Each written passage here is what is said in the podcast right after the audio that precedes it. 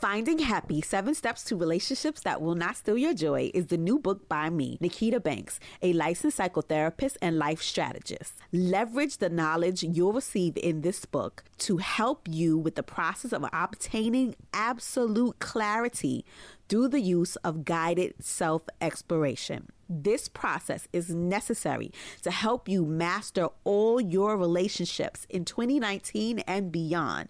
Go on Amazon.com or BlackTherapistPodcast.com and grab your copy of the book, guaranteed to help you redesign all your relationships based on two basic principles health and happiness. Get your copy today.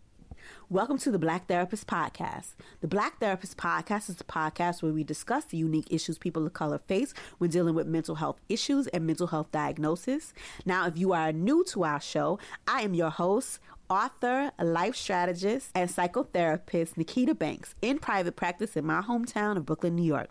I am available for both psychotherapy and coaching sessions, and you can find more information about that on my website, nikitabanks.com. You can listen to our podcast everywhere podcasts are found Apple Podcasts, Google Play, YouTube, SoundCloud, Pippa, Stitcher, iHeartRadio, and BlackTherapistPodcast.com. If you're a mental health advocate or therapist and you want to buy our podcast merchandise, you can do so by visiting our site and if you want access to our free mental health tips, free online trainings, discounted selective services, and resources, do so by joining our mailing list by texting Get Happy, all one word, to 66866. If you love the podcast, please like, comment, and share. We love to hear from you. And if you want to send me some feedback, guest suggestions, or simply to say hey, you can contact us at our website, blacktherapistpodcast.com. Please be mindful that this episode and all of the information that we provide here is just a resource and a tool to help get you started on your mental health journey. If you are feeling any mental health distress or you're having any significant issues, please feel free to reach out to us so that we can find you a mental health provider in your area. Okay, let's go. Hey guys. Welcome to another episode of Black Therapist Podcast. And I don't know, day 4087 of the big quarantine of 2020. Um, still here in Brooklyn, New York. I am in the house. I've been at home now for two months. I'm not even counting the weeks anymore because it just kind of doesn't matter. But um, like everybody else, I've been social distancing, and at this point, I don't know if I'm like extreme social distancing. I finally went to my office this week because there was like checks there for me, and I need my monies. So I like finally went to my office to go pick up my mail and my the the office manager was in there and she was she was cleaning and like I legit it was literally like I was supposed to run inside for like 15 minutes and I legit talked to her maybe for about an hour because she's the first person that does not live in my house I've seen in the last 2 months like in person not on FaceTime not on Zoom and so I was really kind of overly excited to see another human being that doesn't live in my yibs. Um, yibs is crib for those of you who didn't grow up in Brooklyn. in Brooklyn, but um, yeah, so that was nice, and um, it's really cool because she and I are working on a like a side project together. Hopefully, let's see how that goes. But we made plans to work on something together, which is really nice. Definitely want to clarify when I saw my um, the office manager and she and I talked. I had on my mask and we social distanced because no, ma'am, mm nope, no. Like I don't want to be like a like a an asshole about this whole social distancing thing. It's, and I and I want to be have as normal of a summer as I possibly can under the circumstances. But I can't afford to get sick. I can't afford to get my family sick. I can't afford to get anybody else sick. So, um, yeah, this is kind of what my new normal is here in New York City, and so I've been doing every single thing that I can to like stay away from folk. And then I told you guys last week that I have been trying. If you hear all of this little, that was just me, but it, my dog is like running around and he like wants to rub up on me. He ain't been messing with me all day. So if you are a therapist and you've been doing telehealth, you know my life, right? Because he hasn't messed with me all day. But now he wants to rub up on me and give me love. He's acting like he's a cat. He he does this during sessions. And like in my therapy groups i'm realizing like not only kids and husbands are like doing stuff to irritate you when you are working pets are showing out as well. And so oh my god he will not leave me alone y'all. I'm sorry. I'm super distracted. Lord but anyway um last week on the show i told you that there is a announcement that i'm gonna make and if you keep listening to this show you'll hear it. If you can support me in this new endeavor that I'm I'm attempting to do, please reach out to me via DM, reach out to me via um, message, and this is especially for my social workers in New York State. Okay, hint hint. So I'll tell you what it is when you listen to the show. But I've been trying to get my girlfriend Roxanne to come on the show. She's a hospital social worker. And we've really been having to fight for like normal things that people other medical professionals don't have to fight for, right? Like social workers, a lot of people don't know what we do. They assume that we go into people's homes and we take their children's or all that we do is like work for welfare or the welfare. And that's not what we do, right? So I'm a clinical social worker, uh, but I am in private practice. And even for me, I was ignorant of the fact that I could be uh, have my MSW and end up being a social worker and going into private practice when I first started. If you want to hear how I became a social worker, there are plenty of episodes on that. But just to the story is is that my my own therapist told me this is the easiest, quickest way for me to be in practice and be competent at the job, right? Because a lot of us want to go into private practice and we want to go into business and we want to help people. And some people are just not qualified, right? And so he was like, if you want to be um, efficient and responsible and you want to not have to wait six years in order to practice and get practice in, this is the way to do it. So I went to school, got my MSW, got my LCSW, and um, my LMSW, then my LCSW, but I was able to work a year and a half after entering my program and, and graduating and passing the first licensing exam under someone else's tutelage, right? So I had a supervisor. And then in two years of working under somebody supervised, because I was licensed in New Jersey, I talked more in depth about this on last week's show and some other shows. But anyway, I was able to, I was eligible within, you know, three and a half years from saying I wanted to be a therapist and entering into school, I would have been eligible to go into private practice, right? And I mean, I'm not really sure when I went into private practice, to be honest with you. I know that I was proficient. I met all the state boards, I met all the licensing requirements, but I don't really know if I've gotten really good at practice, except for in like the last two years, right? Like I was really, I'm really good at the interpersonal stuff. Mm, wasn't really so great with the business stuff. Wasn't really all that good with the marketing stuff. But like now, I, I know a lot more, which is why my goal is to help others um, be able to master their marketing messages and be able to master systems in their business and in their private practice. So if you want to work with me for coaching, you can hit me up at nikitabanks.com or inbanks at nikitabanks.com, right? But um, last week I told you a lot of what I'm doing in my business to be able to to withstand some of the shortfalls, right? Every last one of us, even if you're Jeff Bezos, even though he just hit a, the trillion mark, um, but every last one of us has had to learn to shift and pivot in our businesses, right? And for some of us, it was just kind of like a pause or dot dot dot and then we was able to shift and pivot and like ramp up production or stop doing stuff if you ordered stuff from our black therapist podcast shop it's taking me a lot longer to send out stuff because number one i was locked in the house for a few weeks Number two, it was really difficult for me to get um some of the products that I use in terms of like my t-shirts and my hoodies because we make everything in house.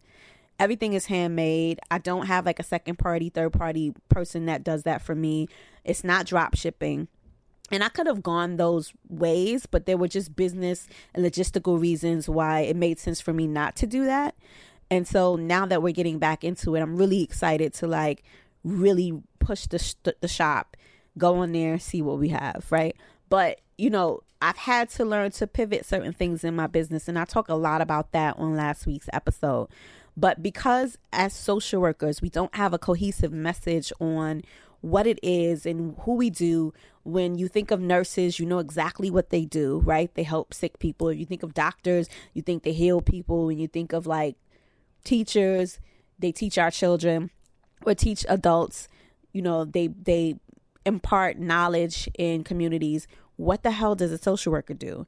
And so it was very difficult for us to get the respect that we deserve when it comes to hazard pay in hospitals, being identified and seen as essential workers and getting the respect that we we need. And and not only that right? So there are hospital social workers right?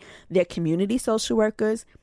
There are people who work in welfare and in child welfare and some of them are licensed social workers. Not all of them are but some of them are right? And so these people still have to go out and do their jobs right? I haven't been unemployed.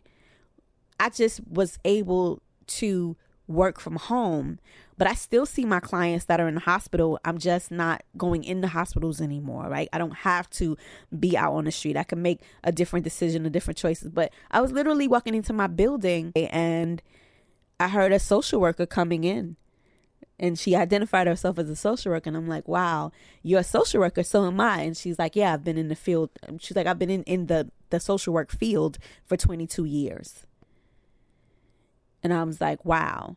And so you know there are some of us still going out seeing patients. And i know who she was going to see. I know that the, the family is elderly. I know that there are health issues in that family. And it's so necessary. So for us to not be respected or seen as essential when we got to deal with everybody, right? I work with nurses, I work with people impacted by COVID every single day in my business. And so there's a narrative that people just don't know what we do, but we're on the front lines of every single thing that happens in this country. And not only are we talking to people about their feelings, but we're also providing them concrete solutions to help bridge the gaps. I've been mm-hmm. talking a lot more to my clients than I've ever have not ever. I'll say ever have in private practice because that's that's really true. Um, but I've been talking to my private practice clients more than I've ever had about resources.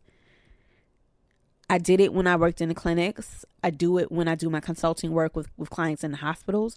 But being able to kind of provide resources for my clients who are working and are still struggling has been helpful for me because not only am I asking you, well, how do you feel about that? Well, how did that make you feel? I'm actually like, okay, well, we can't even talk about your feelings until we figure out how you're to pay the rent this month. So let's talk about how you pay the rent this this month. We can't even talk about um you know your breakup until we talk about how you're to make the rent now that he's no longer kicking in.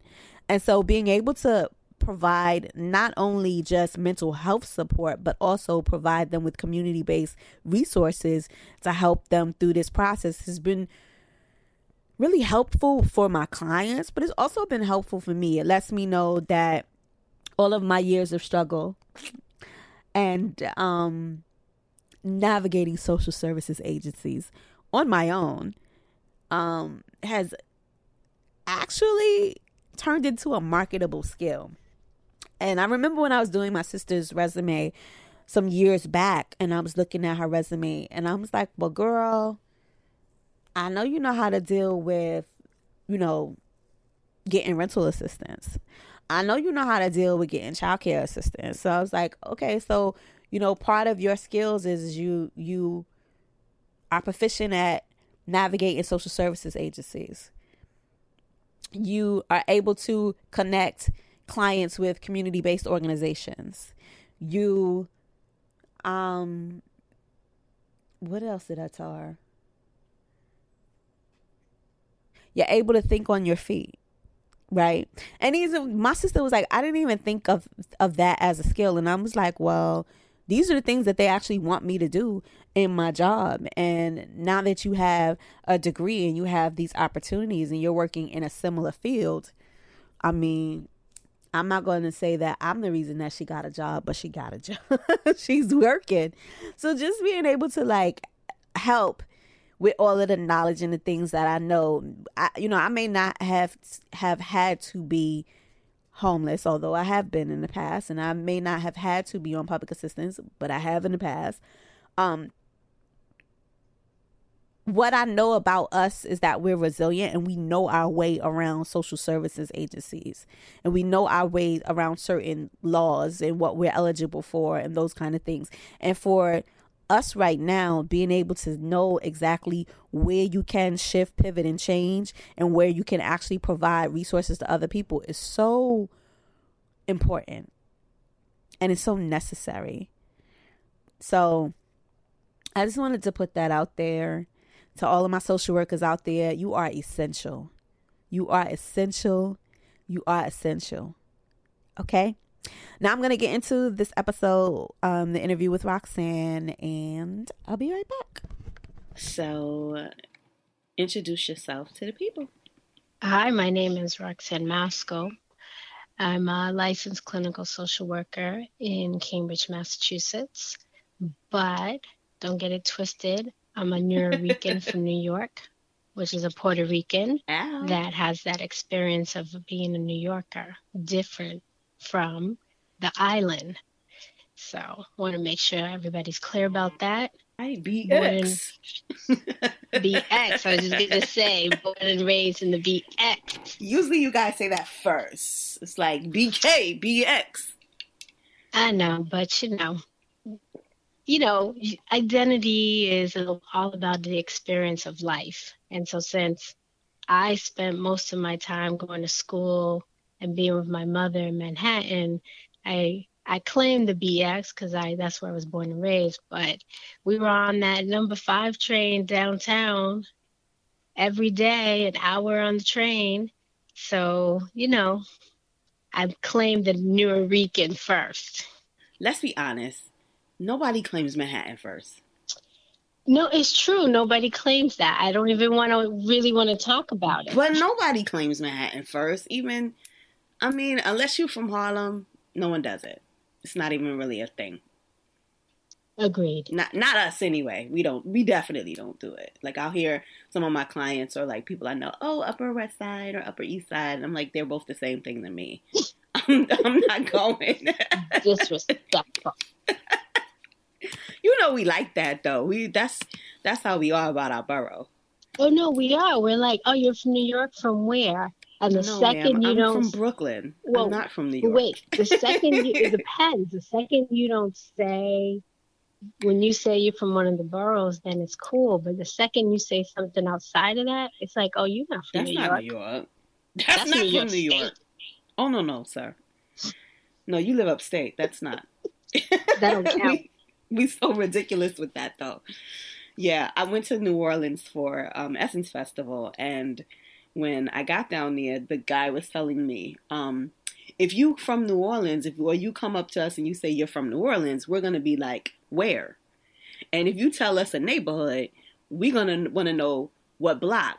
And if you know what block, we, we we know the block. We're gonna be like, well, who's your family? I was like, I thought New York was the only place that did that because we want to know exactly where you from and who you know. We just we that's what we want to do. And he was like, you know what? And after that, like if we know that where you from and we see you anywhere, you good. And I was like, New York is like New Yorkers are like that out of town. That's that's how we are. So Well, because yeah. we think you're lying. Always. Yeah. Always. Yeah, when I was when I lived in Virginia, people used to be like, "Oh, I'm from Flatbush." Really? Flatbush where? Where? like Flatbush used to be the hot thing to say. Where in Flatbush, bruh? and now now everybody's like, oh, I was in, in Africa recently, and the guy was like, oh, I know about Brooklyn. Um, I was like, really? Yeah, I've been to Brooklyn. Where were you in Brooklyn? And he was like, nah, never. Been. I was like, okay, so then don't don't say that. Mm-mm. You know, mm-hmm. now everybody claims Bed Stuy because you know Jay Z and Biggie, but I'm actually from the Stuy. You where? Where at? What block? What school you went to? Who's your mama? I want to know all of that. Socially locate yourself. and so that kind of leads into how we met, right? Because yes.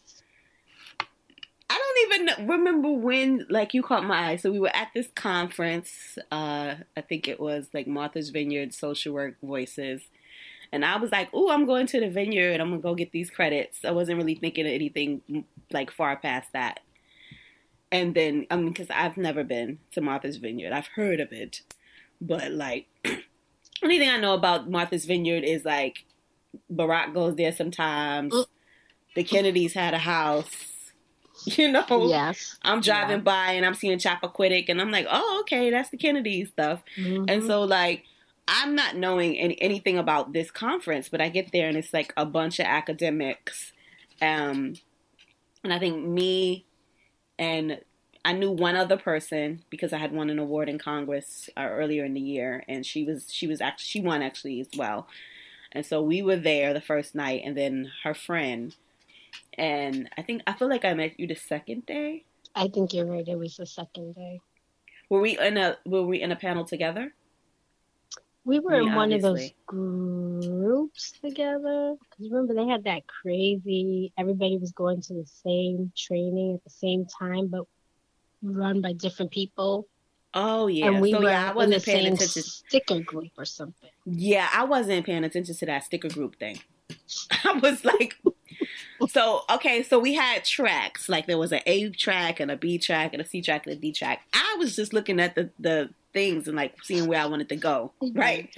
and then it rained. so I was like, oh, I'm going to the closest place yeah. to me because some of the places were like really far on the island or far off. I thought. Like now that I realize the island is like this big, right. it really wasn't that big of a deal. But when it was pouring down raining and it was a little chilly and we're surrounded by water everywhere, I'm like, right. I'm, oh, that's across the street. I'm going to I'm the going there. yeah. So I ended up staying in one place all like all this one day and so we met at that time. Mm-hmm. We did, but I don't yeah. remember how we figured out we were both from New York. I don't know, but you, New Yorkers know each other. We sort of you just hear that accent a little bit. My accent is a little gone. I have to sometimes well, bring it back. Well, first of all, I had on a hoodie. Yes, you did. I think you had on a hoodie. A hoodie. Yes, I did. Everyone else was dressed up because it was like academia. It was like the the head of of um well now the head of NASW. She threw it, but yes. it was like all of these these upstanding the socialites, and it was work. us. Right. was, and so yeah, we I I feel like we we stuck out. I probably stuck out more than you did because you actually knew these people, but I did not. Um, but tell them about your work that you're doing right now. So I'm working in an urban site hospital up here in Massachusetts, and um, that frontline stuff. It's like a rep now. I'm on the front mm-hmm. lines. It's like a rep. It's really interesting how it's becoming something. Um, and what do you I, mean by that? Well, I just feel like people are sort of toting it. Like you on the front lines, like that could mean that I work in the Starbucks in the bottom of the hospital. But if I say I'm on the front lines, nobody's going to question me. Similar to what we were talking about about being in New York. Up here, they don't really question you. You just say I'm on the front lines, and people they decide they know what that means. Yeah, no one cares here. I mean, they care. Moving. They care a little bit, but they don't care.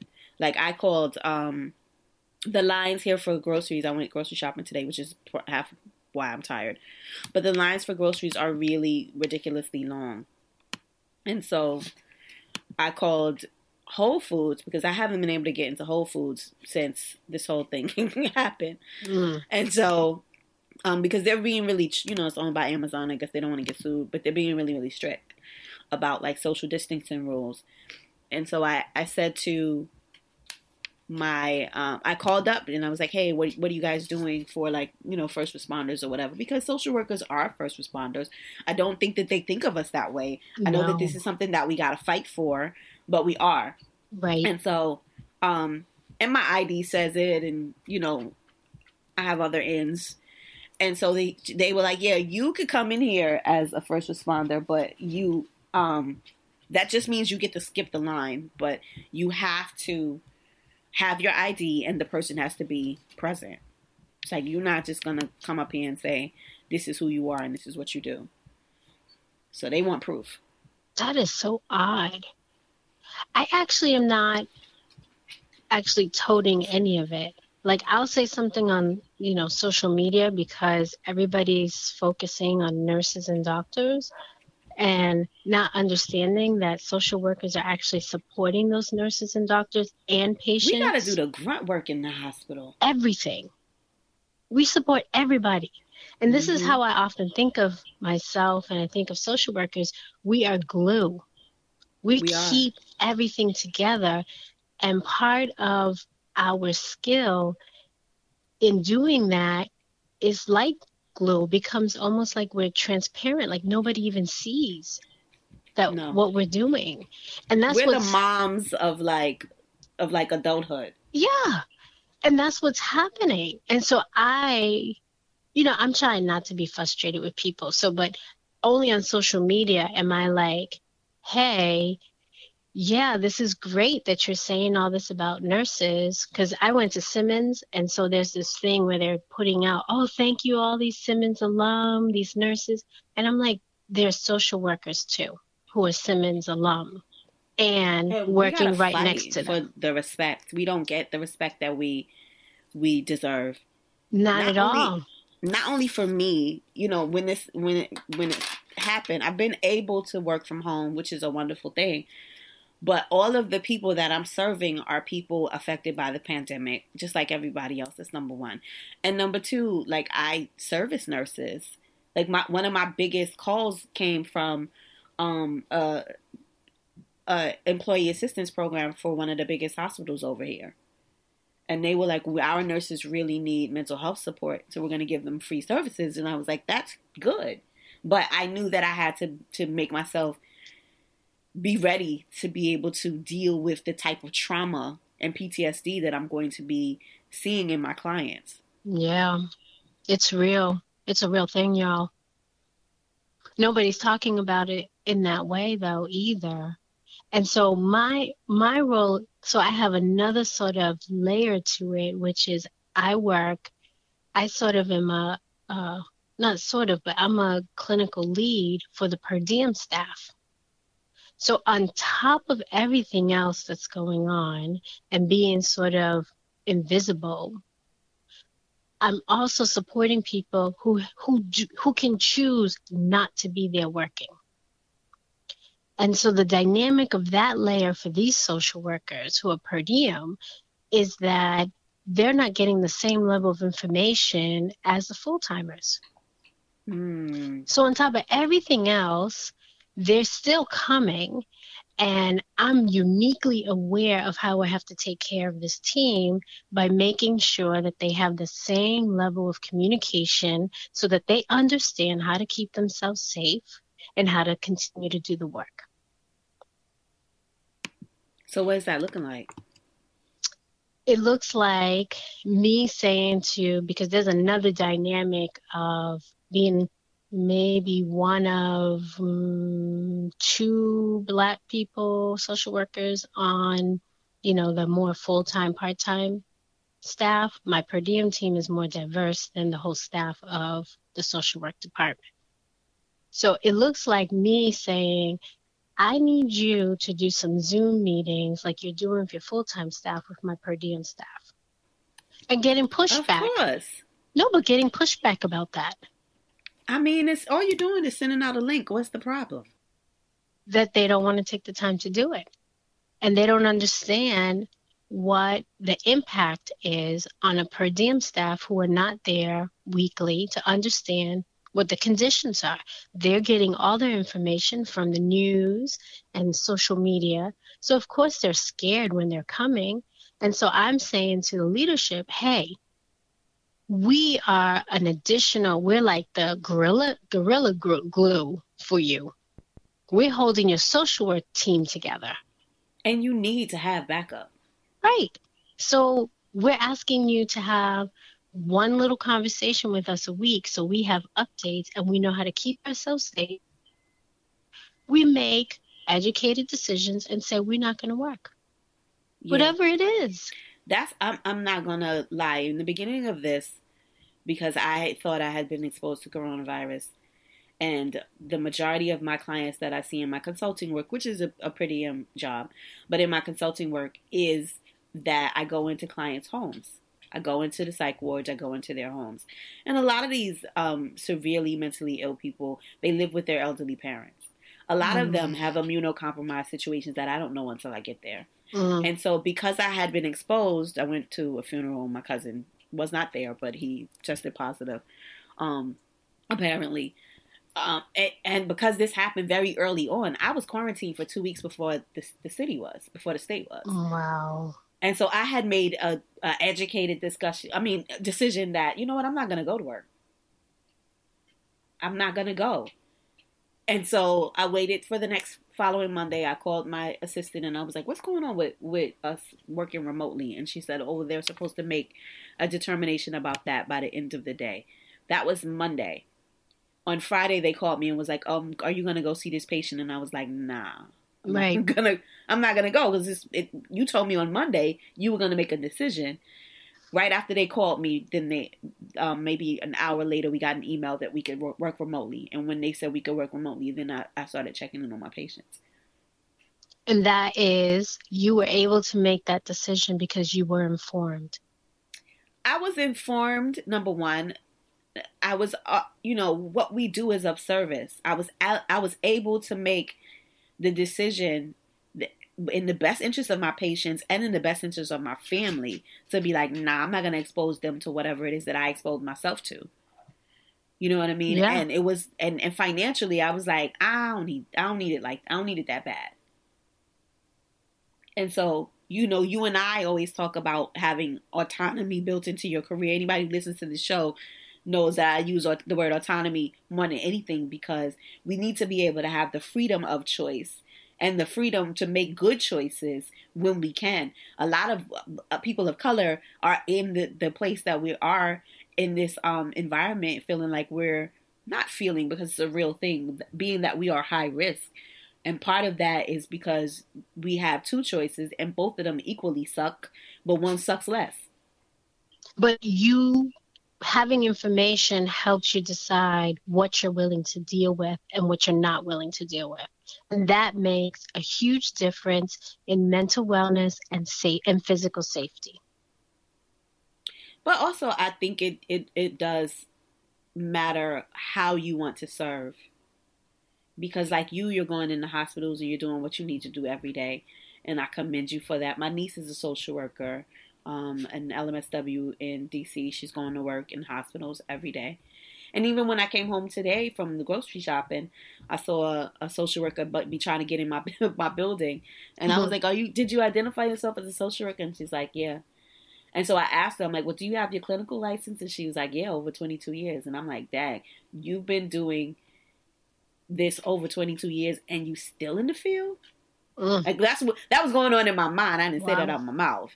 But I don't I don't know what her you know, I don't know if she's licensed or if she's not like I don't know. But I know for me, getting my clinical license was the difference for me looking for jobs and jobs looking for me. Oh yeah. Absolutely. Mhm. Absolutely. So let me add this other dynamic because the dynamics that I don't know if all of us are dealing with these dynamics, but I know I certainly am. We serve primarily a population that are homeless and um, afflicted by addictions. Mm. That population yeah. is seven times more susceptible to being exposed to this virus. Mm-hmm. And then when we when this first started, we were being told by leadership, "Oh, you don't need protective equipment." and I said, "I'm sorry. Why?" And we know what the real reason was that they didn't have enough, but they just didn't want to say that because No, they said that. well, not to us, they didn't. We already what- knew that, but they they would not say the words to us. Let me tell you something.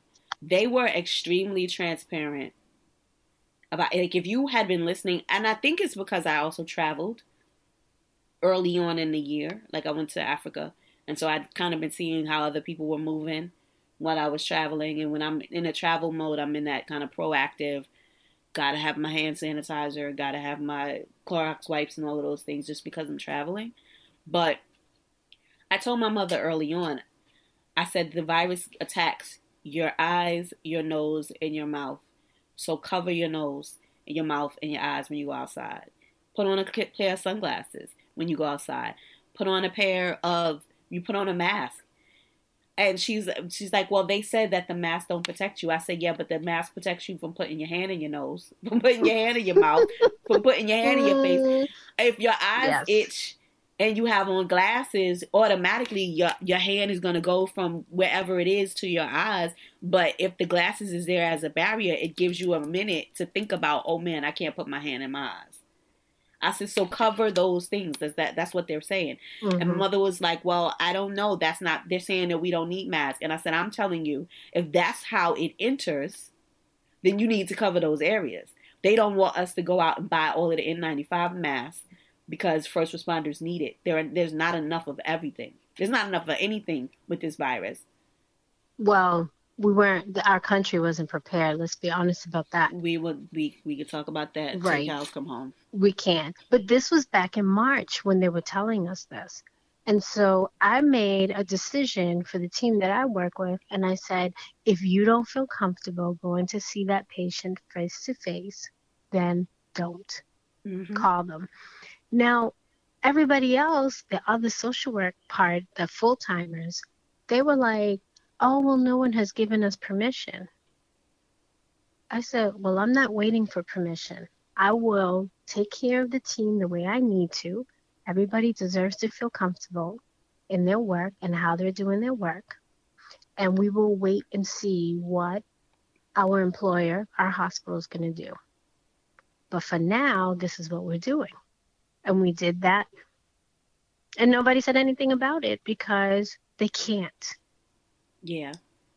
And that was the, the, the hold up from Monday to Friday is they were waiting for the insurance companies to tell us that they would still pay us if we saw the clients telephonically. Mm-mm. And so I have to wait for a corporation to tell me whether or not they value me and my clients for a paycheck for five whole days before you decide. My caseload usually had about 40 clients on it. So can Mhm. you imagine how it, it- like it came to New York with one lawyer from New Rochelle that infected his his family, his neighborhood, and his synagogue. What could it have done if I'd have seen 40 patients in that week? It would have been awful. Just like you said, homeless, meant severely mentally ill. What People immuno diabetic, immuno- obvious, yeah, yes, immunocompromised. Those are a lot of the populations that at least we serve. yes. hmm So how are you going to tell me this? So you know, like I just sort of enacted what what basically what made sense, and then in our team where we sit, we sit like there's a bunch of us together. I swear, I feel like I feel like sometimes we live in the projects in the space that we work in, where we have no control over temperature. We're all on top of each other. All these dynamics in a very old building that probably was there in 1900s. So Because our hospitals are institutionalized. Exactly. And so they have us all in this space, no protective equipment. And then I, I, I got a phone call randomly, like maybe the third week of March, fourth week of March. Oh, I wanted to let you know that someone in your office space is positive. Now, mind you, the group that I work with is social workers and nurses. Nurses who do like discharge planning. They, they see patients, but they're not doing the direct care all the time. They're doing the discharge planning. They're having potlucks, bringing birthday cake in, doing all this like no social distancing in the same space. So I started complaining about it. And then I get this call. The majority of those people were positive. I was not. Oh my God. I was not positive. Because I said, you know what? I'm not messing with all of you. I don't know what's going on. I don't, I've been complaining about what's happening in this space. They were just being so irresponsible. Yeah, I told my niece that. My niece is working in the hospital. She said that the man in the office, one man in the office, he works on a different shift, and he does not come in the office unless the clients, unless there's a client there for him to see and he's called in. I said, so why don't you ask your boss if they could do that for you? She she said, well, she's not going to do it for me because she doesn't do it for herself. I said, we don't advocate for ourselves. I said, clearly it's not policy that you need to be there because the man is doing whatever he feel like doing. So why don't you protect yourself? I said, if I, and it's five of them in one little office space from what she said, I said, I would be the most walking of, of the halls. They would never, they would never see me. I'd be in my car the majority of the day. Well, you know what I was doing so I wouldn't be in that office space? I was actually on the on the units where the patients were because at least I could practice the distancing. At least I can count on the nurses doing direct care to have the hygiene that they needed to have. Now, that's some craziness, what I'm talking about. We're not even talking about the amount of patients who are positive. I'm not even talking about, I'm talking about just dealing with a version of microaggressions as a black social worker during okay. a pandemic. Yeah. What's that like? What I just said? Yeah, the, the it microaggressions. Is, it is number one is maddening, and number two, it it's awful to feel like that you either have to follow or choose to take care of yourself. I'm I'm not. I don't know about you, but I don't know. New, most New Yorkers are not followers. No. So the New York in me came out. and did they, they, know it was in there? they did know because New Yorkers and uh, have a way of it. communicating without words. I'm a very good nonverbal communicator. And when I finally got the leadership to be having these weekly meetings with us, I started telling them about the environment. And then I realized that my supervisor, who knew all the information, wasn't telling the manager. And that's why no, that's why there weren't any changes. The second I started telling the manager, I started to see changes. So I want to ask you two more questions because we got to go soon. And I could talk to you forever, you know. I feel like we, we spoke more the other day because we had like all the time in the, in the world. but um but um what drew you to social work? So I said earlier that my mother worked in Manhattan. We lived in the South Bronx my whole life. She worked at Bellevue Hospital. Oh gosh. For okay. 42 years. I grew up in Bellevue Hospital. That was my after school program. I watched, I didn't know what it was at the time, but I watched my mother do that grassroots social work. Watching that, when I learned what it was and I understood that that was social work, that community organizing on the ground, I'm going to get you what you need. and help you navigate around the obstacles. And she spoke Spanish, and there weren't tons of people who were really available in that way, the way she was. That was my experience. So when I found out what social work was, I immediately related it to that experience of my after school, my scholastic, you know, what is the after school special mm-hmm. of my mother. And that's how I knew this is what I'm supposed to be doing. Tell them about the Triggered Project. The Trigger Project, yes. The Trigger Project is um, right now two or three projects. It's an umbrella, two or three projects in it. It started with Triggered Life, which is a one man stage production about um, my husband's personal story with trauma.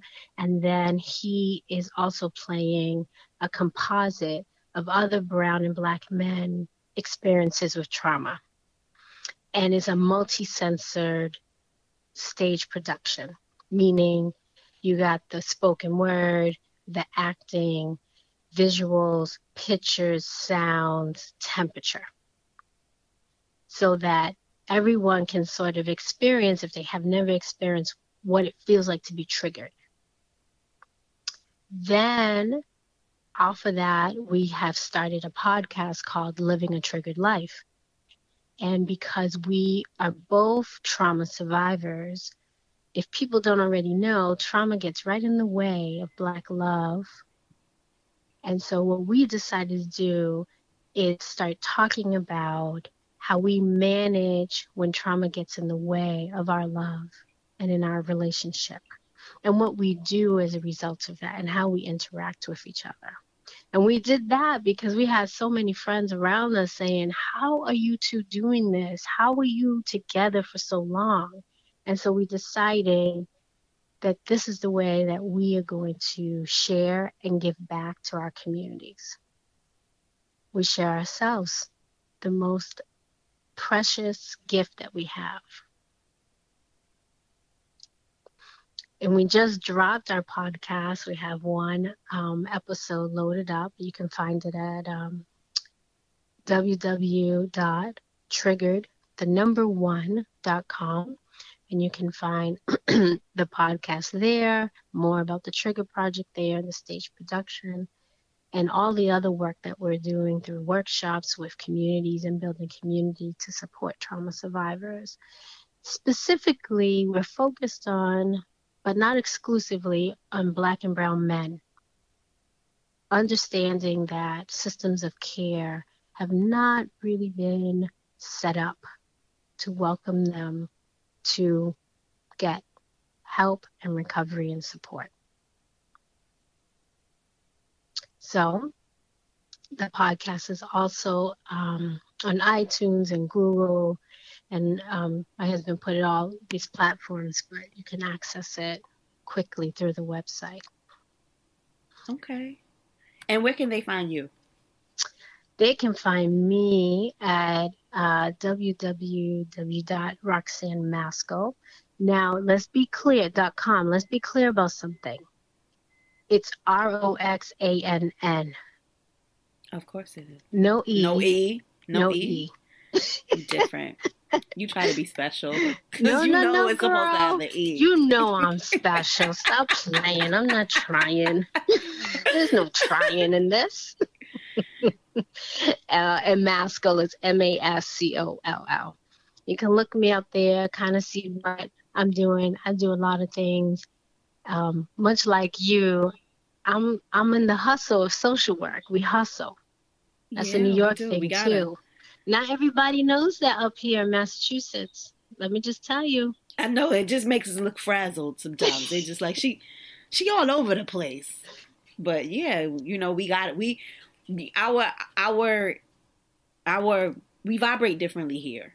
Like I, I say to everybody, like mm-hmm. I'm treating um, depression and anxiety every day in New York just because we just move, we vibrate at a different frequency here, and mm-hmm. you can feel it as opposed to other places. You could just feel it.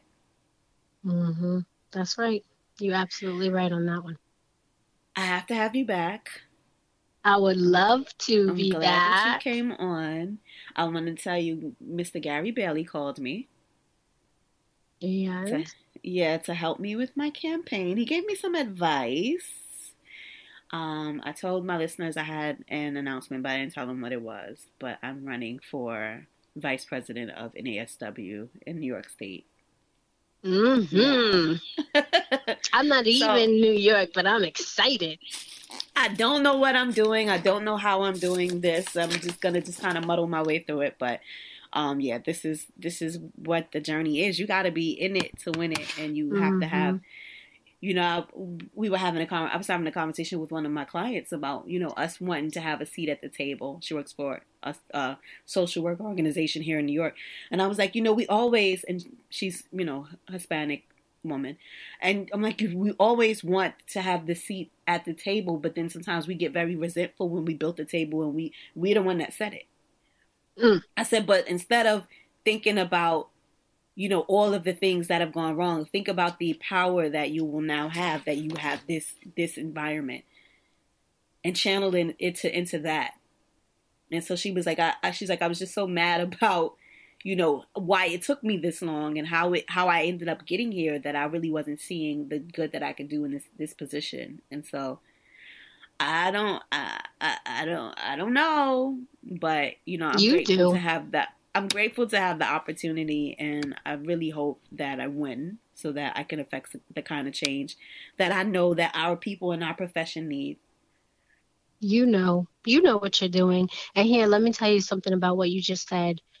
It's that kind of perspective. I don't really know that humility that makes that that's what makes the world go round. That's what creates change. When we don't know and we just bring our full selves to it. Sometimes we worry about knowing. And sometimes it's the journey of learning that makes a difference.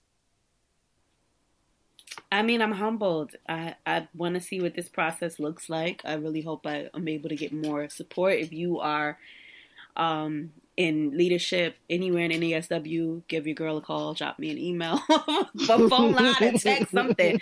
Play Um, your role. Yeah, I was grateful that Gary did call me back because it's kind of cold called him like, "Hey, Gary." He's like, "I don't remember you, but the girl, this Oh. is what you." he didn't say it like that, but he was like, "I meet so many people, but you know, this is what you need to do." So I was grateful that he did call me back. So I'm gonna call Johnny again and see if she Mhm. called me back. But I have to have my my paperwork, um, my platform, and my stuff in.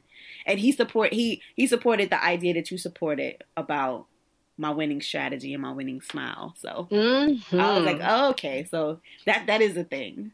Mhm. It is. So yeah.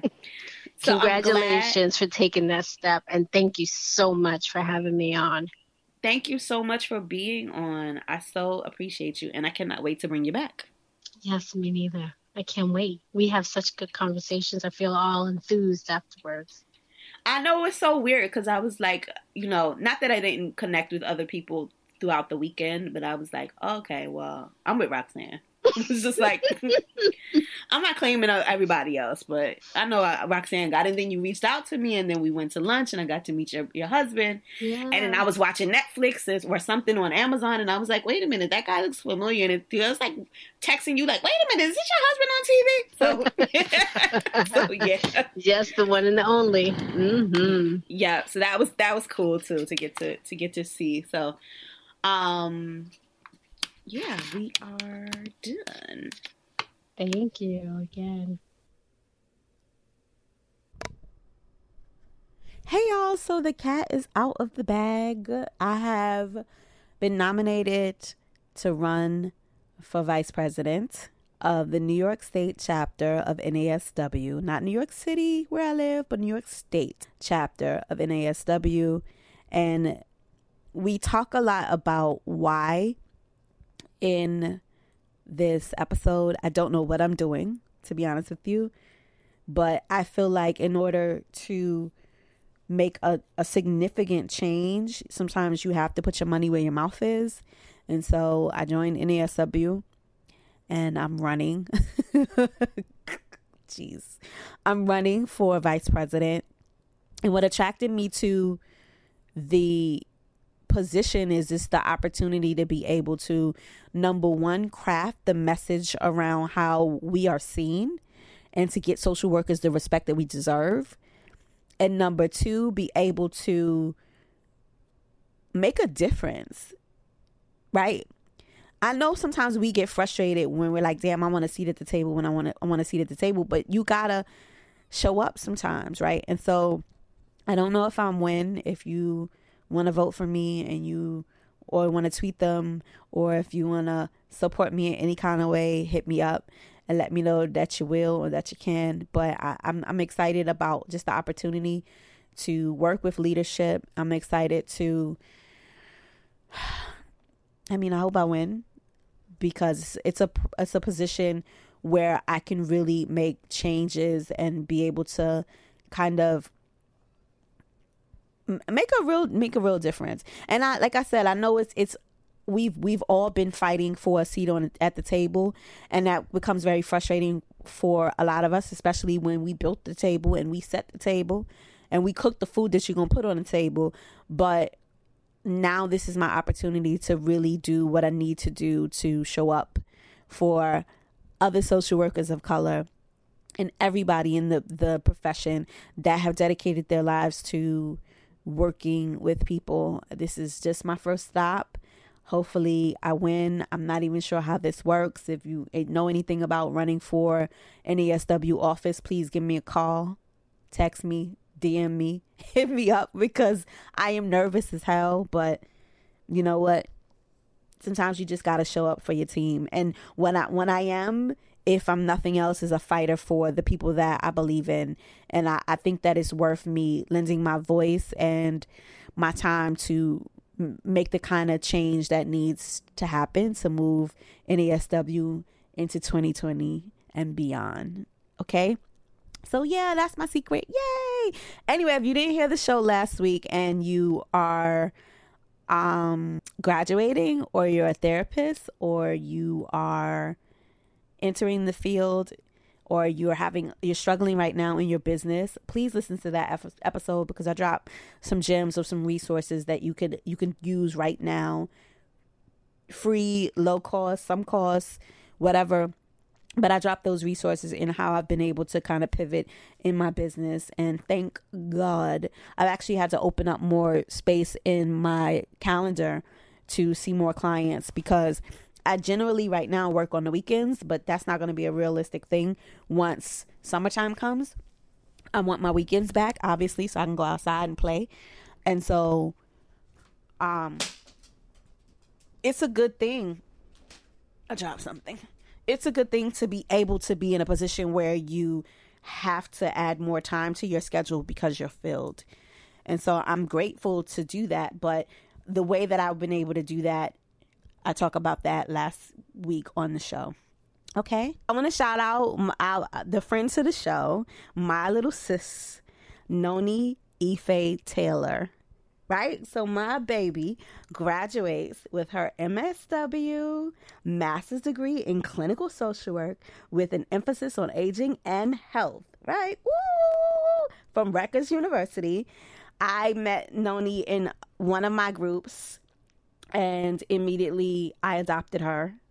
She is my my my little sis, she's my cheerleader. And I there is not going to be a better social worker outside of me.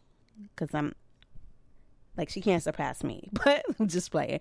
But she is she is a real social work advocate. She's been on the show before. If you want to know who she is go on and listen to some of our previous shows um, that i've done with her she has a organization online, the Social Work Student Connect. And she's built this community to help social work students gain a better and deeper understanding of what they can actually do with a degree in social work. She earned her BSW, and when I met her, she was an undergraduate student, and she's just been amazing. Anything I've ever asked her to do to support the show, she's done. Anything I've ever asked her to do personally uh, to calm me down when I'm dealing with other social workers, she's done.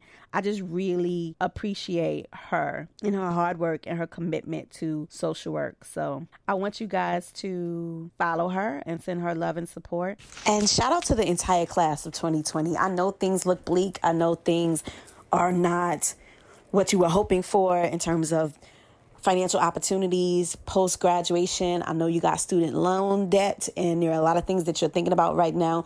But just know that when you come out of this, you, there's only going up, right? While I know, even for myself, as somebody who's already a professional in the field, I know things look bleak. I know that this is not the future or the present or the job market that you guys were hoping for, but I am so encouraged that you guys have already done the work. Think about it. For those of you who have graduating or are graduating, have completed college, have completed your master's, have completed your doctorate, have completed a high school diploma, right? You guys have already started the journey of doing what you need to do to invest in your future, and you are halfway there, okay? So don't worry about the job market. Don't worry about the economy. Don't worry about the political climate. You will be just fine. You just got to do the work, put your head down, and focus on you. I wish you all happiness, health, wealth, and success. And I want you guys to be well. Thank you guys for listening to another episode of Black Therapist Podcast. Once again, you can follow us on all our social media sites at Black Therapist Podcast on Instagram and on Twitter, as well as Black in Therapy on Facebook. Or you can follow your host, me, Miss M-S-N-I-K-I Banks on Instagram and Twitter, as well as you can find out any information about me at Nikita, N-I-K-I-T-A Banks.com and on show's website, blacktherapistpodcast.com. And don't forget, if you want to send us any general feedback, show suggestions, uh, show topics, or guest ideas, please feel free to drop us an email at blacktherapistpodcast at gmail.com. Thank you. Be well.